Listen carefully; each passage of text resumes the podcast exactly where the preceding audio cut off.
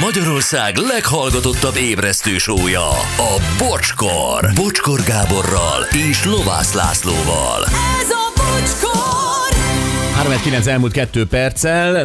Na, Jön a külső tényező, de egy közlekedési is, bár ez egy fél órával ezelőtti. Baleset történt az M4-es autóton Albert Irsai kihajtónál Ceglét felé tartó oldalon. Műszaki mentés zajlik, félpályás útlezárás lehet az úton.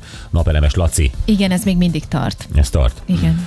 Oké, na, kedves illető, aki szerint Lajcsi bűnöző, aki élhetetlenné teszi a világot. Emberek ezrei, tízezrei halnak meg a döntéseiknek köszönhetően, ők meg angyalok, gondolkoz el, minek mekkora a súlya. Egyébként ez, ez az, amin el lehet gondolkozni, hogy, hogy, hogy, hogy ö, mekkora bűnök vannak a világban, vagy akár az országban, és most tényleg ez az, ami a tényleg a legnagyobb dolog a világon. Tehát Hát, ja, de nem lehet nagyon így viszonylagossá tenni másokhoz képest. Tehát vala, valamit el, tegyük föl elkövetni, összehasonlítjuk valamivel, akkor nyilván Hát Laca Bia, Biáról azt mondja, hogy nyilván ez most a, a köznép ö, igazság érze, érzete vagy értékelése.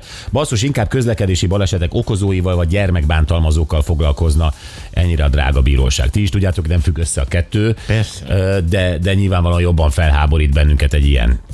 Hát igen, ami, ami, ami eljut hozzánk, meg amiről hallunk. Tehát, hogy Hogy örült a Deep Purple-nek, mint a gyerekek? Kívánom, hogy tudja eljátszani, jó fej csinált, amit csinált, de gondolom azt sem egyedül. Vannak ismert emberek, akik szintén leülték a büntetésüket, valaki visszatért, valakinek nem sikerült. Szerintem Lajcsinak sikerülne, sokan szeretik, üdv Klau. Uh-huh. Ja, sziasztok, Pisti vagyok, nekem a volt páromnak a szőke nővére tette tönkre a házasságunkat. Mert kíváncsi volt, hogy milyen vagyok az ágyban.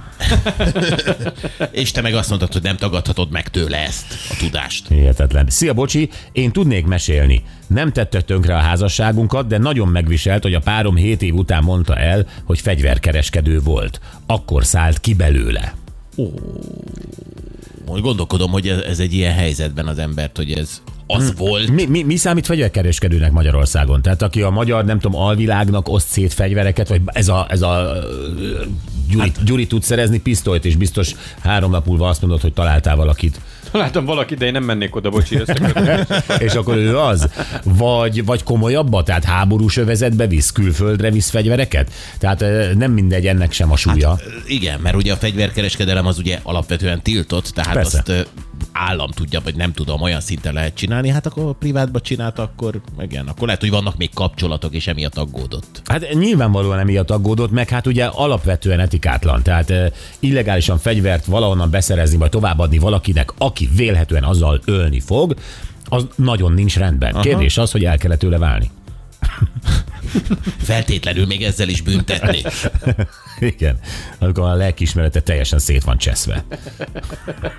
Padlón van. Kiszállt, hát nem Padlón van, véletlenül Ki, kiszállt. kiszállt, na nem bírta a nyomást. Ja.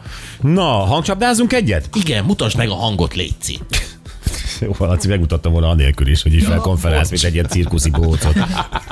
Mutasd meg a hangot! Jó, itt a hang. szok lesznek ott, hogy ezek közül, vagy ezt tudta sem. Én csak második, én úgy kell, én ezt akarok fogalmul egy orvosok, most azt az összes agita, amikor nem volt, akkor vele tudta közben menni. No. Bizony, igen. Nagyon jellegzetes, nagyon felismerhető, ugye? Igen. Én tudom, hogy ki az. Akkor hívjatok most 0620 22 22 122.